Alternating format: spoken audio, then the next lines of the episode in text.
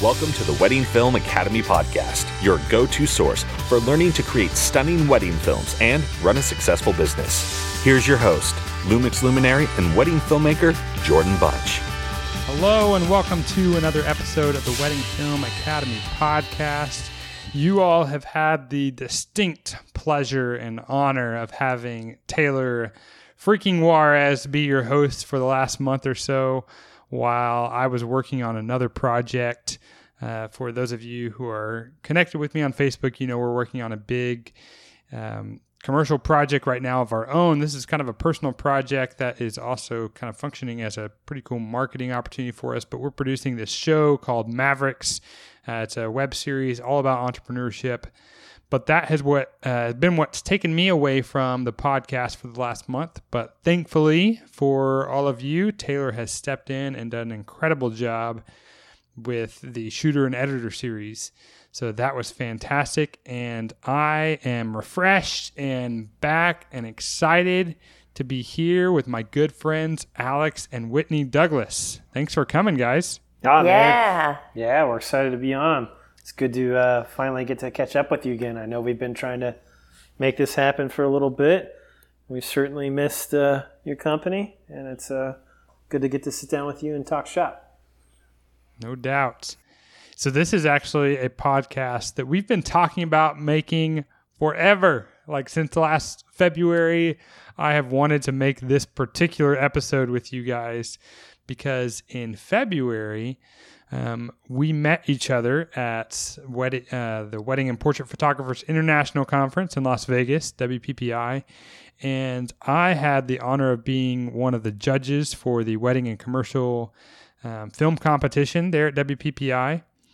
And you guys had the top film from the whole thing. So the wedding, um, the there's two sides to it. There's the wedding side. There's the corporate side and you guys won the corporate side, but also when they put the top films, top two films together on the wedding side and the corporate side, they come out with one master uh, master film winner, and you guys came out on top with that. And uh, for this particular film that we're going to talk about today, was the one that that took home uh, the grand prize there. So I, I um, was just blown away by this film when I saw it, and I thought I have to have an episode dedicated to just this film because it was incredible.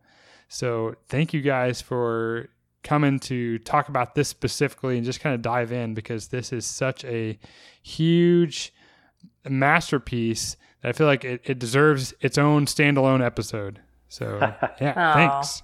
Thanks, man. Uh, very kind words you uh, said about us in the film. And uh, yeah, we were totally surprised or you know taken back when uh, they called our name for that award. Um, so many you know distinguished filmmakers and uh, photographers in the room, and uh, yeah, it's just it's really cool to be able to stand up there and uh, say thank you. Yeah, we put a lot of time into that project, so it's cool to see it kind of pay back a little bit. No doubt. Well, you can tell that a lot of time was put into it. I will say that for sure. I think it was it was really cool because I had seen the film a couple of times before because of just the judging process that we went through um, when we were looking at all the films. But it was fun watching it in a room full of I don't know several hundred people who are all artists themselves, and to see the way that various parts of the film literally took the breath out of the room um, was just sort of it was just a cool moment I think, to be able to see it on a big screen like that in a room full of not just a room full of people. It's one thing to have your you know your film viewed in front of a large audience. What a cool honor that would be. But even then, to have it aired in front of a group of your peers, of other filmmakers and and photographers uh, who who are you know operate at an extremely high level, and then for them to look at your film and have their breath taken away audibly. You could hear it in the room. It was just such a cool experience. Um, so I can't imagine the emotions that were running through the two of you guys as you kind of went through that experience, but it had to be pretty cool. Yeah, yeah. Um, that was super gratifying. Yeah. yeah, it was pretty cool because that project was kind of secret at that time. Like we hadn't released it yet, so that was kind of the first unveiling of it. Uh, we ended up releasing it like a week after WPPI, so I think it was cool just for the whole audience to be surprised by it and not have it be something that you know people had seen in their feeds for mm-hmm. a week or something. So I think that kind of added an extra kind of layer of uh, fun yeah. to it. No doubt. And the other thing that I was sort of thinking about as I was reflecting on it is oh, at the award show, each of the um, you know each of the photos that are you know sort of nominated for um, the various awards that they have are all shown on screen, and just some incredible, uh, mind blowing photography um, that was displayed on the screen. But I think that's one of the interesting things about WPPI is it's always really had a photographer's, uh, you know, kind of uh, photographer photography was the main focus, right? It always has been kind of the main focus of WPPI.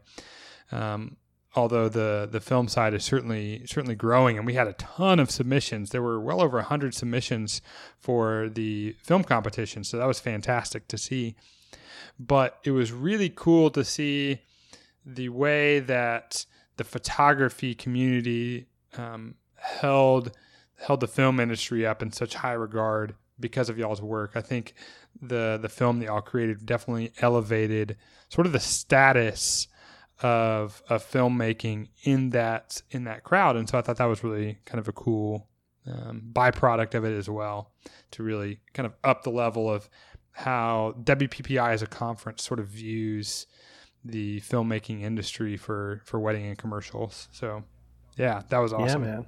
Yeah, we had uh, uh, taken first place for the commercial stuff a couple years ago, but we lost out to the wedding side and they only play the grand award winner on, on screen. Right. And so, yeah, I don't know. It's pretty cool. Like the, the photographers, they get their photos shown on screen, but it lasts a couple seconds, and to be able to hold like that whole audience's attention and, and captivate them for, I don't know, four minutes or whatever, it feels like pretty cool to be able to put them under your spell for that long. And uh, yeah, it's pretty gratifying for sure. No doubt. Well, if you if you're listening to this and you've been living under a rock and for some reason have not seen this film, then definitely uh, go check out at sculptingwithtime.com. You can see it there. You can also see it on, see it on Vimeo. It's called Dream of Life, Alan Watts. Um, so make sure you go and watch that because we're going to be diving in deep to some of the details of how you guys accomplished such an amazing piece um, and so, yeah, you need the context. If you haven't seen it, go do it again. Go watch it. If you have seen it, maybe go refresh yourself, uh, watch it again, and then come back and listen to the rest of this episode before we do that. Um, cool. So, I want to just, um, if is there anything? Uh, sound like maybe you're wanting to get get at something there before we dive in. Oh no no. Go I was just man. trying to. Okay get cool. her to no worries on something. Whatever, no big deal. no worries. Okay, well let's dive right in then. I want to talk about. Um, I think one of the things that uh, that I thought about throughout the film was that a um, you guys clearly did this over a very long period of time. Um, this was not uh, it, it, was very clear to me that this wasn't like a okay um, we're going to go for a month and we're going to go out and shoot all this stuff for for the Alan Watts Foundation and then we're going to make this film. There was a very different approach to this clearly. So talk to me just about the overall approach to creating this film. Yeah, so I think the way we could start this out as talking about how this opportunity even came to us. Um, you know, we released that Singapore and Indonesia wedding film about a year and a half ago now. And Alex wanted to use a little bit of Alan Watts audio in the film. And we reached out to the foundation. You know, Alex and I were both huge Alan Watts fans. I'd read him since high school.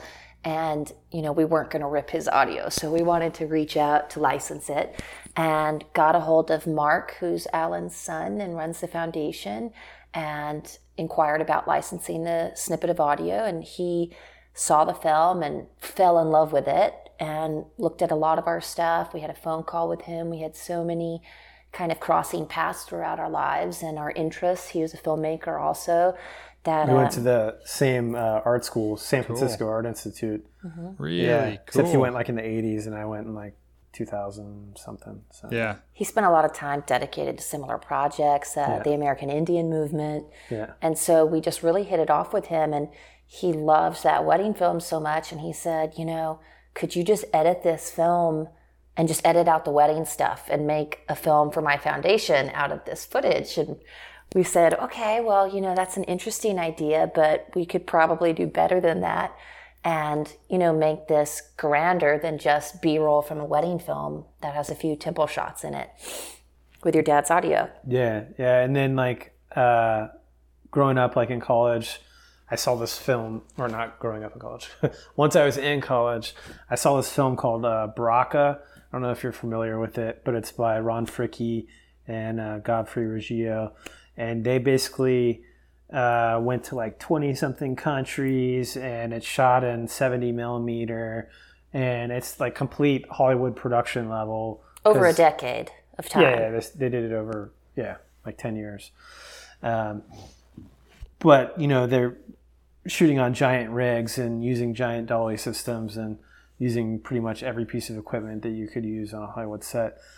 And but i, I saw those films in college and they really uh, had this huge influence on me they did, they did this other series called the Qatsi trilogy Koyaanisqatsi nakoya squatsi Powaqqatsi whatever uh, but uh, it's all just kind of really ambient music that's probably really outdated at this point. and uh, the imagery like still stands the test of time but it's just kind of uh, meditative kind of proposing questions on uh, nature versus technology and looking at uh, capitalism and how and just looking at culture really more than anything All through imagery, non-linear imagery, uh, no script, nothing like that. It just kind of takes you on this visual quest through uh, the universe, right? and that kind of always informed to some degree i mean i was already like really interested in some uh, stuff that i got exposed to in art school experimental filmmakers that just kind of documented as a photographer would uh, their kind of environment but just with moving picture film um, and this kind of was something the Qatsi and uh, Baraka stuff just really resonated with that side of me. And so, you know, after college, I got involved. I did a feature length doc on the expansion of the Panama Canal, um, social, economic, environmental implications, and looking at uh, stuff like that. And then I did a project on the Native Americans and the Lakota Sioux Reservation in South Dakota.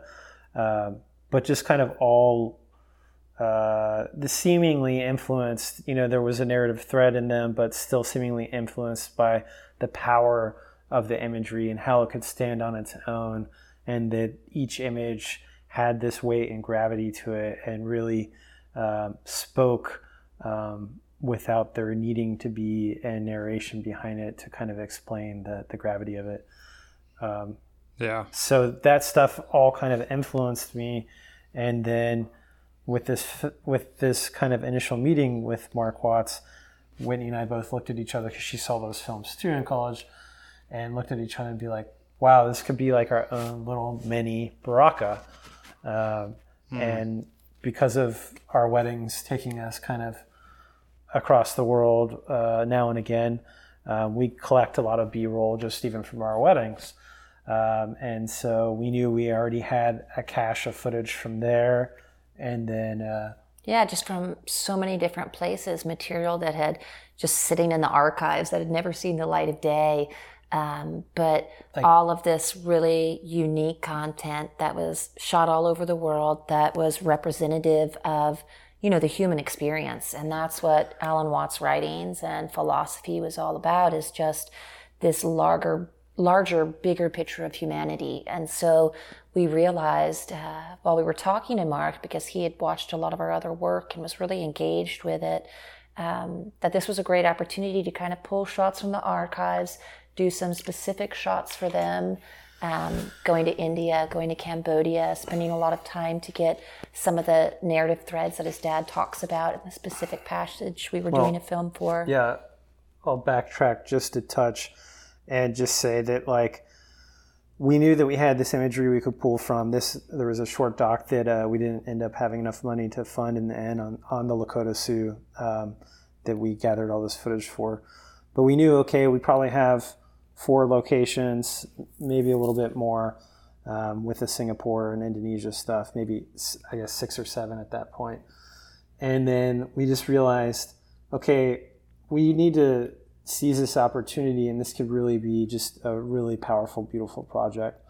So when he told us the audio that he wanted us to use, um, the the narrative narration audio, we listened to it and we heard him talking about Hinduism in the audio, and at that point we were just like, "Hey, this is a really, you know, obvious kind of way to take this, and that this film can kind of show this multi uh, kind of you know religion is sort of there are all the different religions are like a spoke and a wheel and they all go to the center and that you know unnamed god is the god of all gods type of ideology that i feel like mm. alan watts was talking about and so uh, we can go to india since that's where the, is the kind of epicenter of hinduism and right. uh, if he you know a lot of Alan Watts' speaking is about Buddhism as well. So we introduced the idea of, well, let's go to Cambodia as well so we can go to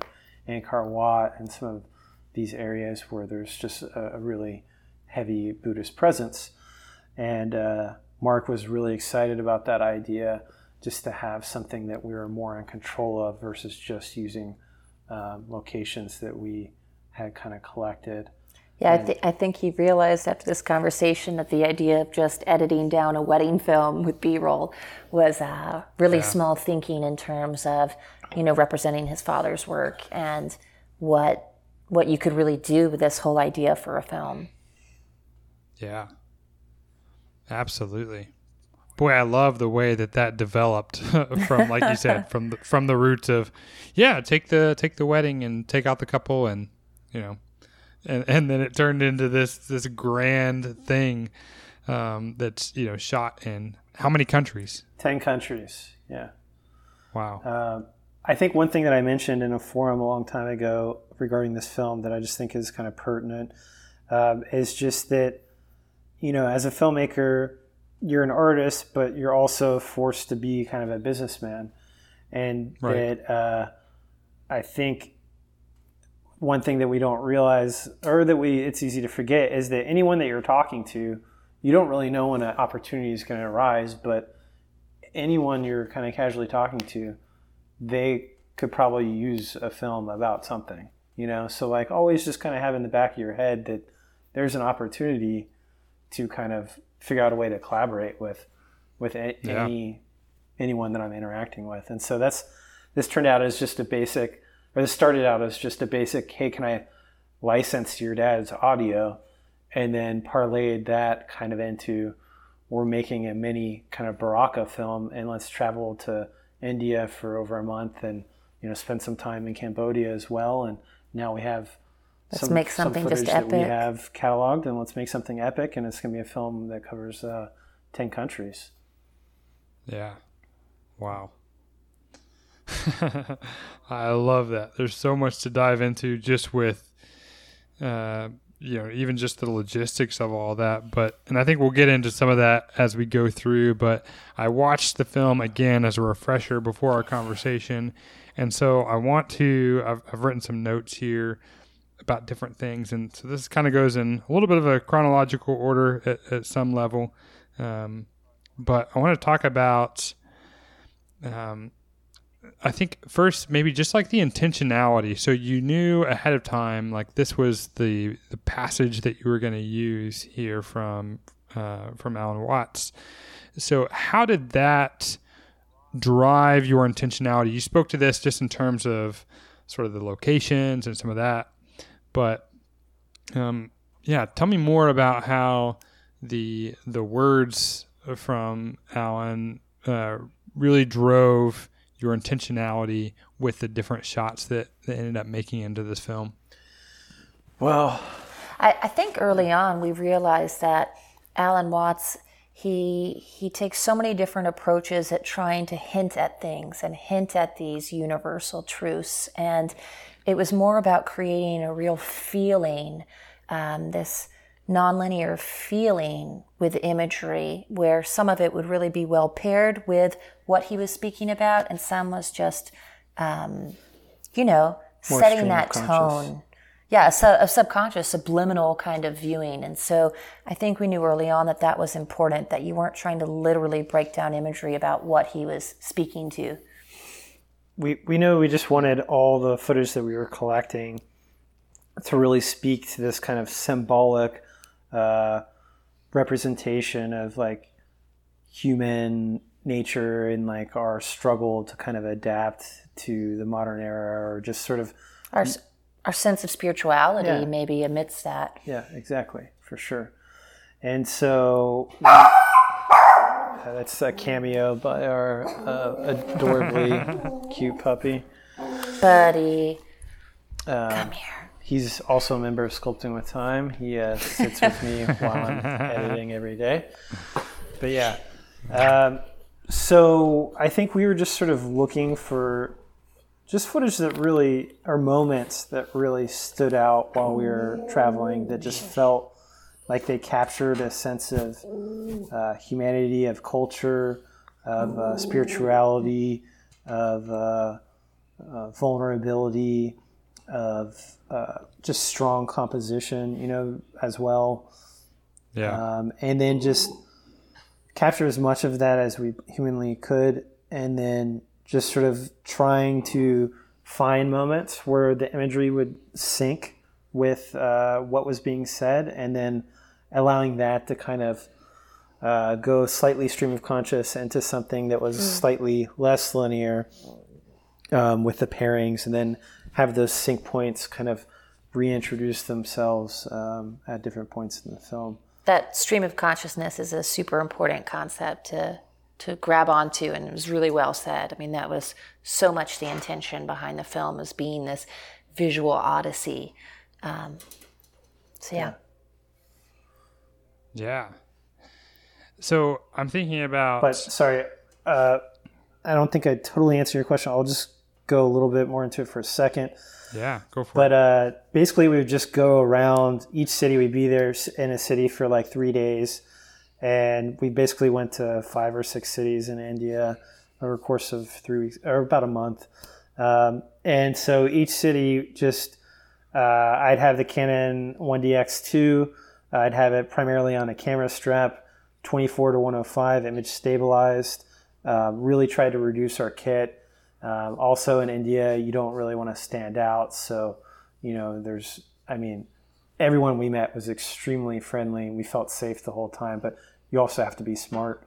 Um, So, yeah, having a low impact, small footprint uh, kit that's really accessible. So, we kind of stripped it down to just uh, the 1DX2 isn't image stabilized. So, just having a lens that was image stabilized using camera strap 24 to 105 on a Super 35 sensor that's like 35 to 150. Um, maybe even a little more. My math's a little off. But uh, so we just have that kit, and we would kind of just ahead of time uh, scout like on the internet and uh, scout via whatever to kind of know the general areas that we wanted to go. And then once we got to those cities, um, you know, spend uh, a day kind of trying to scout. But if something shows up, you know, and you need to film it, film it. But otherwise, trying to see when the best light is, um, try to see when the amount of people that you want um, in those locations that would be ideal for you. Um, and a lot of this stuff isn't going to be on uh, wilderness, like various websites. You're just going to have to kind of explore random alleyways and kind of get lost and stuff like that. Um, Yep. so yeah, these shots don't just jump out at you. Like we had to do like a lot of kind of Yeah. cutting through the the uh, back woods and back roads to kind of find these things. Well, and a lot of it, you know, it started just us planning our trip and our our itinerary, choosing certain cities because you know Varanasi is the holy capital of India, and then choosing Jodhpur for some of its cinematic beauty and the bright colors and the richness of the culture. And so, yeah, a lot of it began while we're sitting on our couch in, in Texas trying to map out what kind of content we wanted and what we were going to create and what cities really uh, set us up for the best opportunity to get that diversity. Hmm. Yeah, I can't imagine the pre-production that goes into that. Even you know things like, um, like there was the the ceremonial uh, burial, the, the cremation and the burial, mm-hmm. uh, in in the water. I mean the what what does pre-production look like on something like that? I mean, did you guys just stumble upon this, or yeah? Tell me, tell me yeah, that story. There's got to be a good story behind good that. One, actually, Whitney, I'll let you. Yeah, those are the uh, burning ghats in Varanasi, and Varanasi uh, pilgrims from all over the world, all over India, they go to bathe in the Ganges River. Um, as kind of a holy process to cleanse themselves, and people bring their deceased relatives to be cremated there on the river, and then the ashes are mm. scattered into the river where the people are uh, bathing. And so this has been a holy ritual that's been in place for hundreds, thousands wow. of years. And the ghats are these super sacred uh, places. And, you know, a lot of the tourists in Varanasi, you get on these boats and you go down the river and you see kind of all aspects of spirituality and humanity and holy men and cows and everything and you're allowed to pass by these crematoriums um, because you know these families are there and they're having a funeral for their loved ones. Um, but it's very prohibited about what type of you're not supposed to take photos. You're supposed to be very respectful. And I think because of our background and the way that we always try to be genuine and get to know people and understand cultures and respect them, um, we were able to get access through our tour guide to go and visit one of these. Well, basically, a guy knew a guy, and then we had to talk to that guy, and that guy knew another guy, and then we talked to that guy, and then basically that guy like allowed us to go in through some back door kind of entrance and wow. So uh, that was a very low profile. I stayed on a boat far away. Women aren't even allowed inside the burning ghats even if you're a family member um, mm. And Alex went in as low profile as he could, as respectfully as he could, um, and just tried to document it in a really human way. And they gave me like, I don't know, 15 minutes or 20, maybe 30 minutes max um, to shoot there. And uh, yeah, just tried to come up with or come away with some powerful imagery. Yeah. Wow.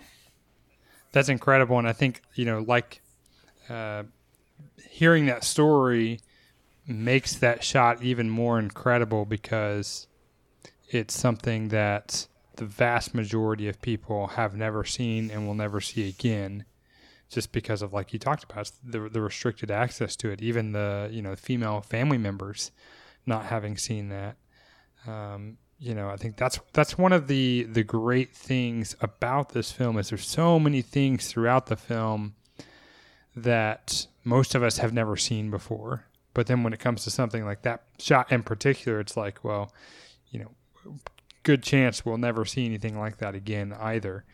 So um, another another shot I think of that was uh, akin to that, something that we may never see uh, and we probably never seen before, was the shot of these women uh, going down to, uh, I assume, some sort of well um, where they're going down the steps. Uh, maybe say yeah. something about that. Yeah, that was a, a really logistically complicated uh, shot for us to pull off because it was scripted. Yeah, it was. It was a. I mean, we had to kind of produce that to some extent. That we don't really do that in any of our other shots, but this was such a special place, and we just had a vision for the shot, and uh, we wanted to do our best to try and execute it. But basically, uh, we were walking around Jodhpur. We found that step well.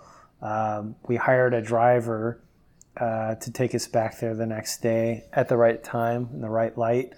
And uh, we basically told the driver, hey, if you can possibly um, help us fulfill this vision. But we see, you know, one or two women going down there uh, to kind of drop off bread to like there's a lot of fish in, in the water. It's a naturally sped, naturally spring fed uh, well.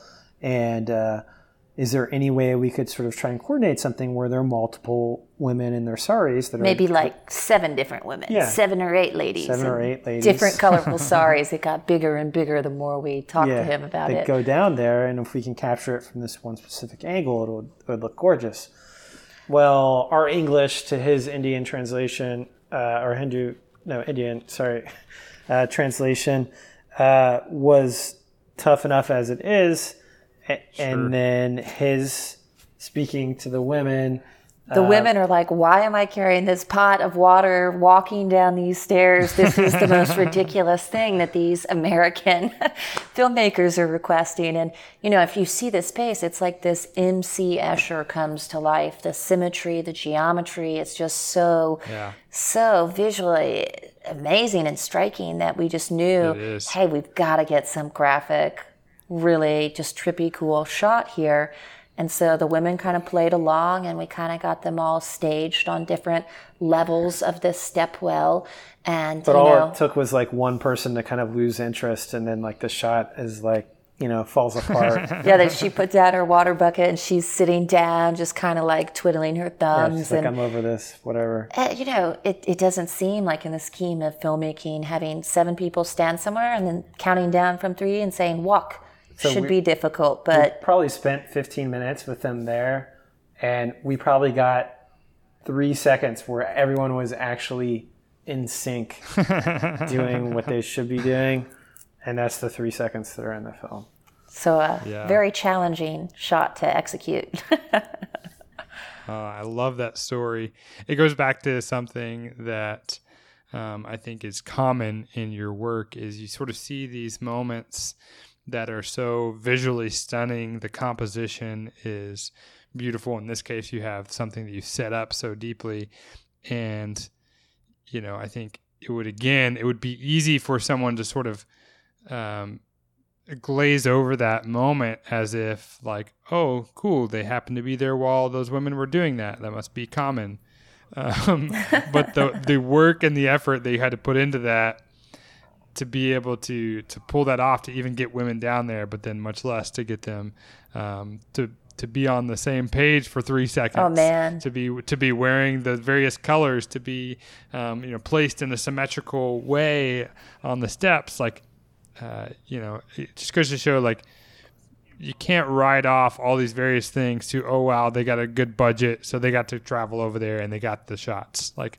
there's just so much more that goes into it than that. yeah, I, I think we probably paid him like 75 bucks or something, all the ladies. We had him do it twice. And by the time we Yeah. left, we really didn't even know if we had a second of usable content, but we just knew like, we just can't be asking them to do this anymore. These are steep. This is awkward. Those ladies were hustlers, man.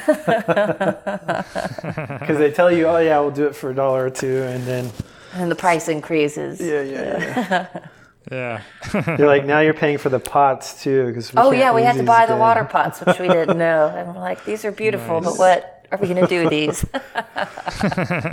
can't put them back on the plane yeah. So Anyways.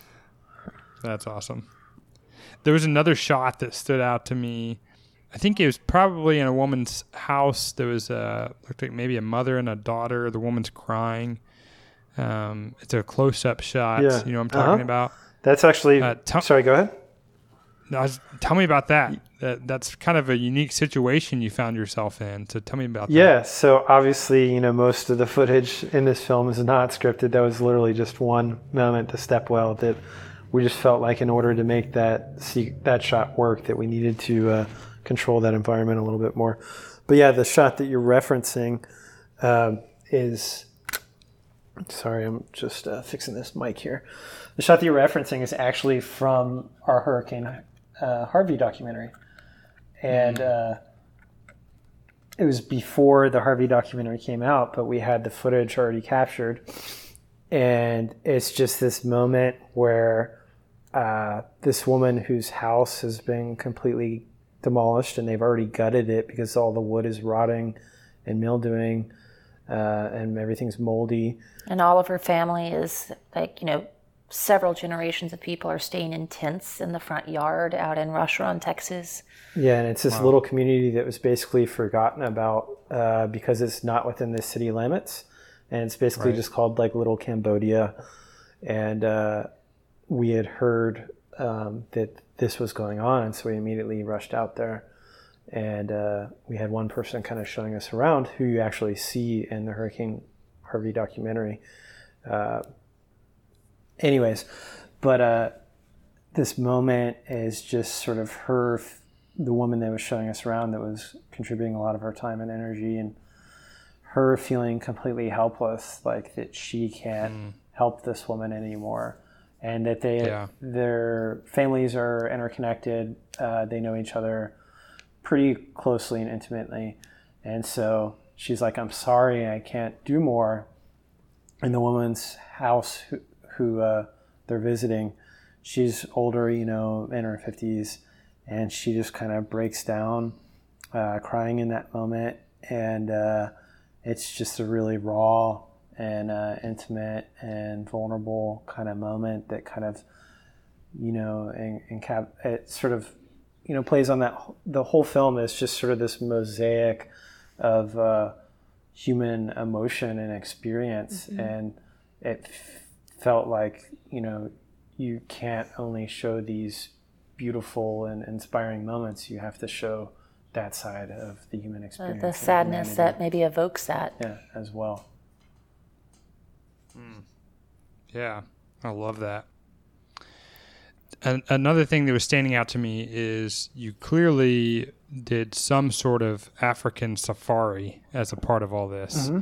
Um, tell me, yeah, tell me about that experience. Yeah. So, yeah, basically all this footage I would say was shot over a two-year period, um, but that Okay. but everything was like things were done for different reasons and originally, but uh, they kind of all found their final purpose um, in this film. So that was part of a project that we did for a luxury uh, travel group um, that uh, does these high-end travel experiences for their guests and very curated.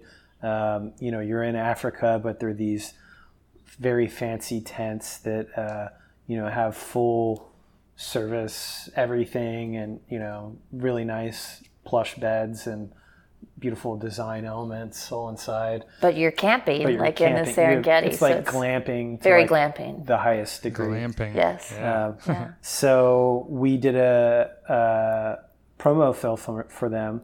We kind of pitched them kind of on the same idea, just like, hey, you guys don't have this. You, you would benefit from it. You're charging 10k plus. Just Why are you showing photos to Yeah. show this experience? Why are four photos selling this? You need videos for this.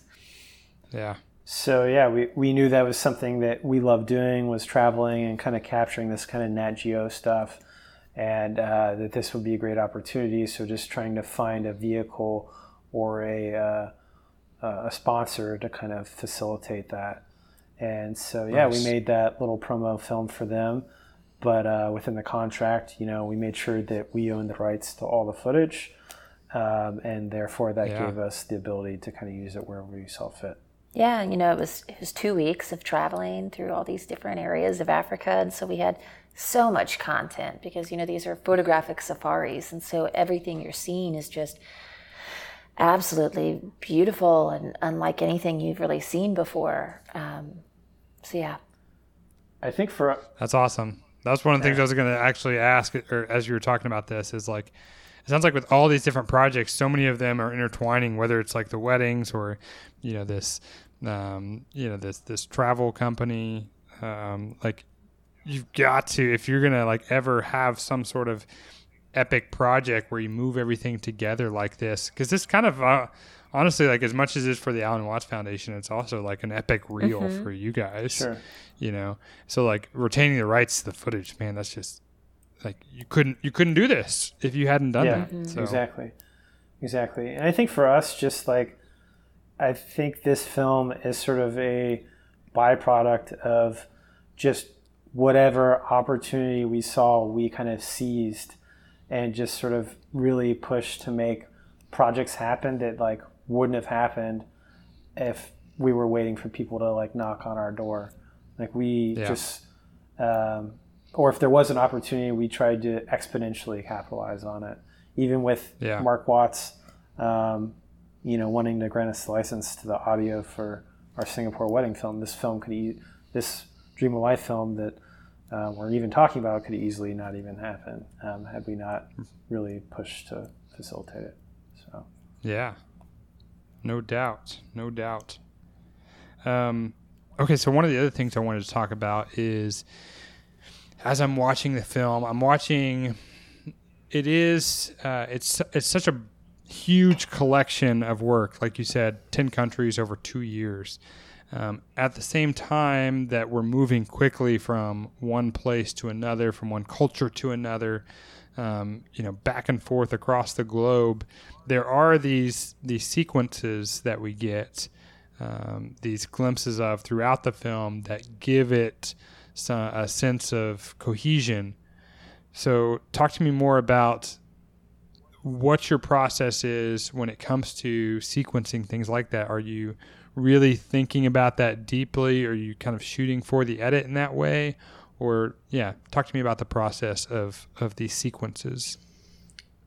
I think once we're in the editing room, we're really trying to play off of the music and play off of the words. And that's what kind of creates uh, cohesiveness um, to some degree. And then knowing in certain moments where like it slows down, well, then we can bring it back to like eight different portraits of people from all these different countries. So that kind of shows this kind of um, universal fabric. Um, but I think it, in a situation like this where we shot in footage from so many different countries for so many different intentions to begin with, uh, outside of the Cambodia and India stuff, that we really had to kind of listen to what was being said and then listen to how the music was um, functioning and how we could play off of that. Well, and I think it was really helpful too that the film, the the concept, what we were basing everything off of was a very broad spectrum of just let's let's show imagery about the human experience in all of its forms and shapes and backgrounds and cultures. And so, you know, to have something like humanity to fall back on, um, Yeah. it makes it easier to make something cohesive. Yeah.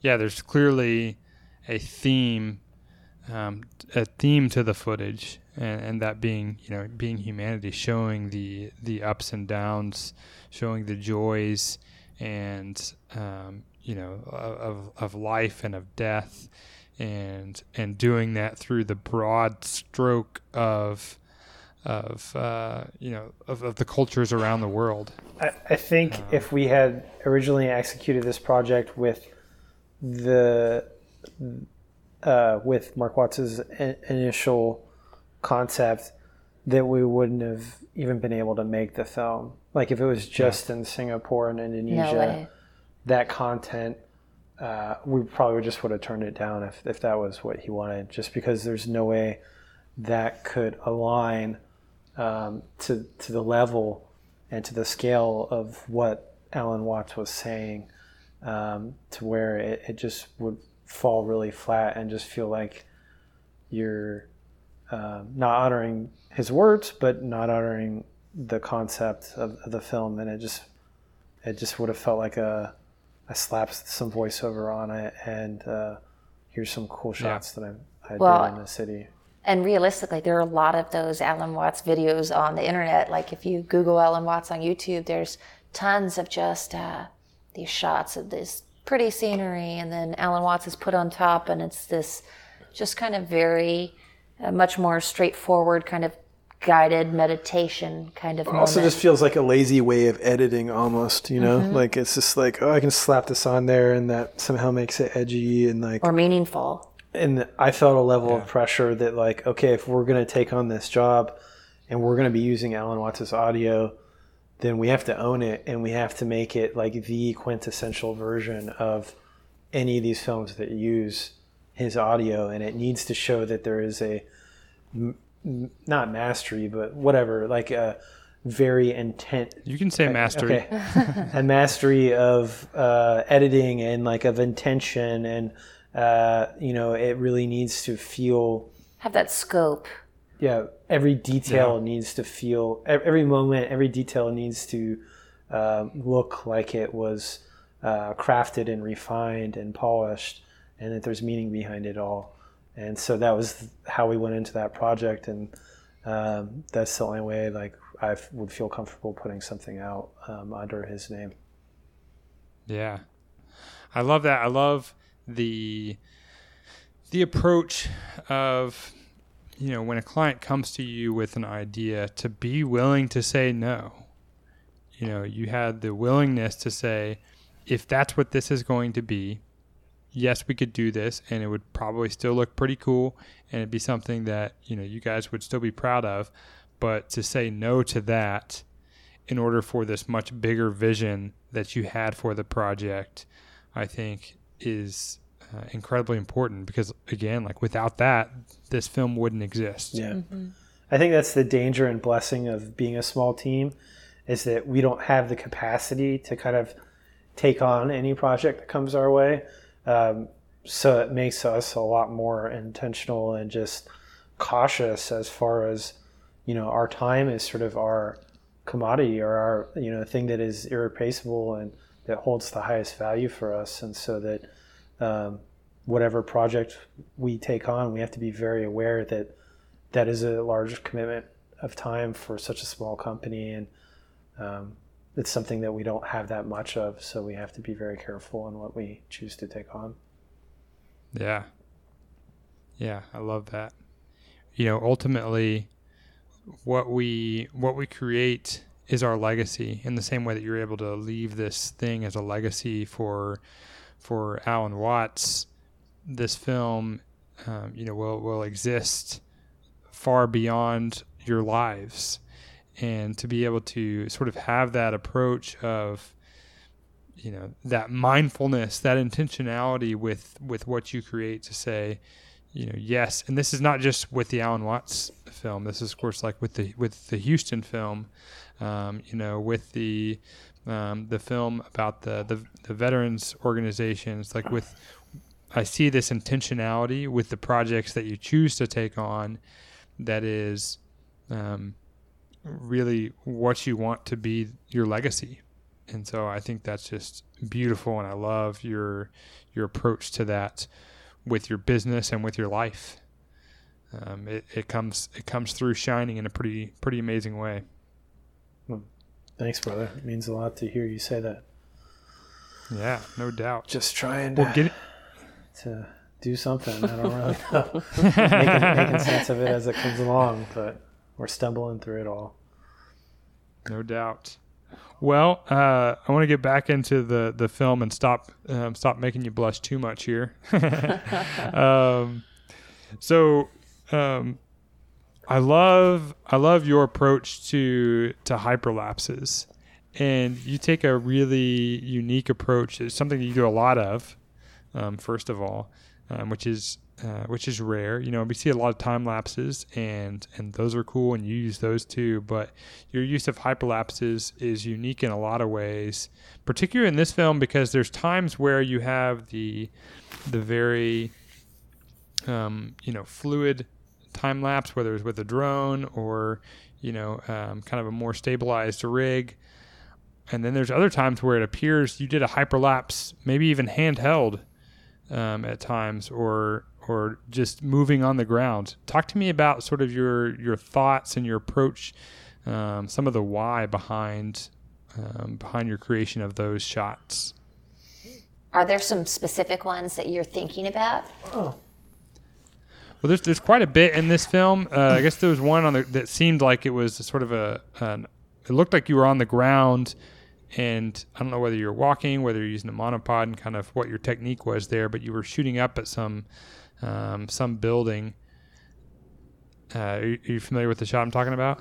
Mm, is it like a historical building or is it a modern building? Yes. Yeah, a historical building. building yeah so i think that might have been the side of the taj mahal I think. Okay. Um, but it doesn't look like it's the Taj Mahal since it's not like the graphic, like obvious quintessential. exactly. angle of the right. Taj It has much more, much tighter detail. Yeah, it. yeah, yeah. So I think that was just me on a, a crane gimbal at the time, Okay. and uh, I think I was just shooting uh, video. I wasn't even time lapsing it. Okay. and I was just moving very, very slowly, and uh, I sped it up in post. Um, I think a lot of uh, how we shoot spaces is just okay. This is an inanimate object. Like let's think of eight different ways, di different perspectives, or different ways that I can interact with this object or space. And so, you know, we're going to shoot it very graphic. We're going to shoot uh, time lapses of it. We're going to go in the back of the Taj Mahal at 6 a.m. And there's a guy that takes a boat across once a day. We're going to get in the boat with him and shoot him with the Taj Mahal in the background. Uh, basically, you know, just every object, let's think of all the ways we can interact with it and shoot it uh, the best we can. So then, therefore, it's like, okay, let's do some pushes in, uh, you know, and kind of create that hyperlapse feel. We're in a we're using a very minimal rig. We don't have the amount of time to do a true hyperlapse. Um, you can't use tripods in the Taj Mahal, so there are all these like limitations that kind of force you to kind of think outside the box or use the tools that you do have. And so you could just kind of get crafty in those scenarios. Um, and then once we're in the edit as well, like there's certain moments that like um, there's a moment where uh, you know I think we're always thinking about it while we're shooting, but like going down long uh, symmetrical hallways and with a gimbal, and then like you know you can speed that up in post. But then, Right. okay, how do I transition that into a next shot? And then I'm looking through all my, all my catalog of footage, and uh oh, this shot, this next shot that is from a completely different country or a different time kind of feels like it, it it works with the same symmetry so or it has the same feeling so i go down that hallway i use that shot that i and i speed it up to feel like a hyperlapse and the next shot is just some graffiti on a wall of um, some like s- uh, what are the Saudi sadhus A sadhu. Sadhu. It's like a spiritual uh, kind of loner uh, guy who gave up all his possessions and, in uh, Varanasi. But it's just a piece of graffiti with him on the wall, and there's like a spiral in his head. Uh, and so when I shoot that, I uh, zoom into it as I'm shooting it, and so then you pair that hyperlapse down the hallway into this shot of, of a fast zoom in that I did in camera of this graffiti that goes into this guy's head. And then uh, the next shot is this woman from above in a hotel who's doing a dance and she's spinning, but I, I shoot it graphically directly above her. And I do the same thing. I zoom in to her as I'm shooting it in camera, but allow the camera to kind of spin uh, as I zoom in. And so uh, you start pairing all these images together that have some sort of common theme. Or this continuation of movement. Yeah, continuation of movement and graphicness. Yeah. Um, and then you start having uh, uh, this cohesiveness, and you do it really fast together, and it it just kind of uh, I don't know, it just works, I guess. Yeah. Wow. I love that. I'm so eager to actually go back and watch this again. Just after having this conversation, I'm like, I have so much more insight into what went behind this. I'm like eager to go watch it again. I'm definitely gonna do that once we get off the call. Yeah, that might have sounded really abstract to anyone that was watching or sorry, listening, but I swear in my head. No, I totally. it all I, made I was sense. right there with you. no, I was right there following with you, and I'm now I'm like, oh wow, yeah, that's. Now I want to go watch it again just so I can kind of experience it as you're sort of processing it in your mind. So Yeah, that's yeah. awesome. Cool. uh, one of the other things, and this was, I remember actually when I first when I did watch it for the very first time, this stood, stood out to me, and it it always does each time I watch it again, is the way that you ended the film. Um, with the kid dancing and the the mask, uh, sort of this deity like mask uh, that this kid is wearing. Um, is this something that you that you know most of uh, most of you, these shots you say you didn't stage? Is this something that you planned because it is it does tie the film together in so much of a in such a strong way because the film is so much um, you know the, the passage from from Alan Watts being so much about the the uh, interconnectedness of um, of God and man, and so I think that this this um, you know this kid at the end with the godlike mask really ties things together and wraps it up in such a beautiful, compelling way that really you know drives home um, exactly what the point of all this mm-hmm. is. So tell me about that shot. That that was another unscripted shot. That was from uh, some of our Harvey really? footage. Just these kids uh, mm. playing in the fields outside of the farmlands of Rosharon, and uh, we were just kind of filming their community. And this kid was just wearing this mask, playing with nunchucks. And uh, in our Harvey film, he kind of became a symbol for the hurricane.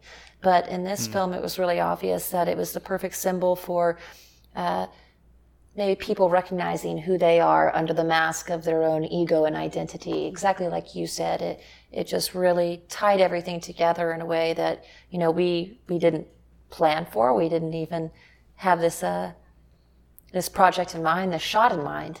Um, but it was in the editing room that you just saw use and an obvious metaphor, visual metaphor. Yeah, I think Alan Watts at the end of it says something like.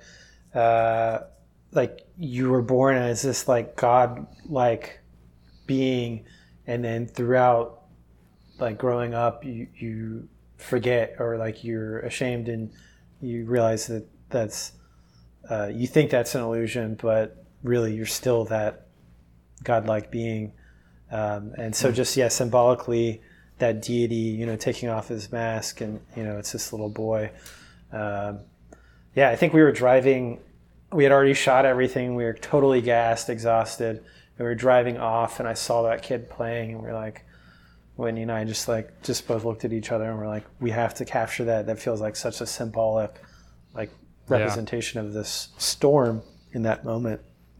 Um, so yeah, he saw us come up to him. We're holding a movie, you know, so he's aware of our presence we just kind of like yeah. lay low key and just kind of hang out. They kind of ignore us for a little while. I played with all the little girls. Yeah, they start playing again.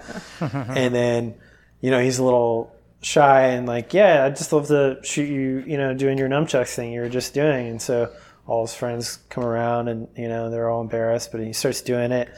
And I'm like, hey, do you mind if I just get one shot of you uh, taking off your mask, you know, that you're playing with? And uh, he's like, yeah, okay. And he just took it off and looked at the camera, and you know that, that was it. Wow. Yeah. But it made all it all came together, you know, in the edit, like uh, yeah, just calling through footage and then listening to what was being said, and just it's yeah. all a giant jigsaw puzzle or Rubik's cube, and you know it all comes together over time. The more you finesse it, yeah. Ah, I love that.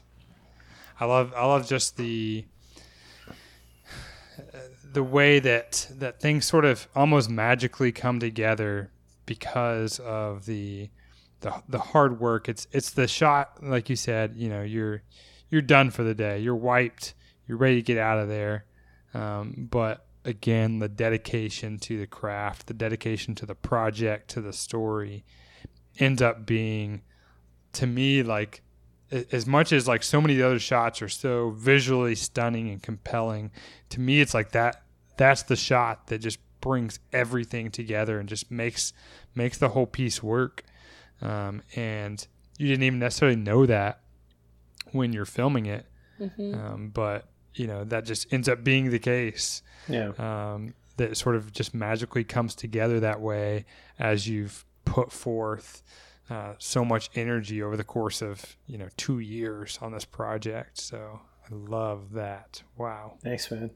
Yeah, and I think if you don't have those image sound syncs in that project, that it would just feel too ambiguous and it would have felt too abstract. So, especially at the end and in certain moments, like there had to be those hits you like in the mouth sync points that like you know really screams like intention. So I, I mean, half of I think what we do as artists is luck, um, and maybe not half, maybe Yeah. third. But there, there is I was there saying, is what does he say? there is luck and Ten percent. yeah there If is we're that luck lucky, involved. we should chill a little more.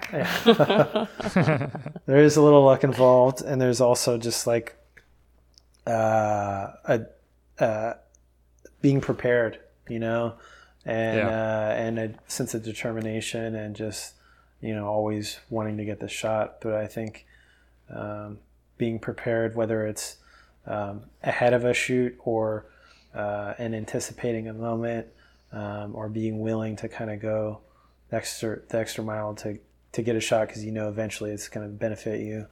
Um, being prepared and luck, like they're complete opposites of each other, but they both Yeah. like have so much to do with what with the content you're able to generate and create.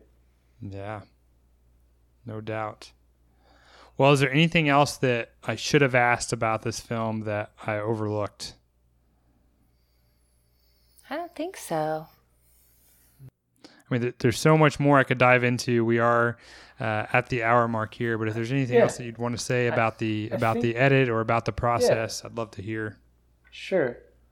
I think just like in a lot of the shots, you'll just see uh, a level of intimacy and vulnerability, um, and the the characters or people, they're not characters, they're real people, obviously. Um, and I think it's it's hard with a camera to be invisible, and Mhm. as a viewer, you're just seeing what I'm seeing. Um, and so you accept that sort of suspension of disbelief that there's not a camera that's creating that image that you're looking at. You're just seeing it as like a viewer experience.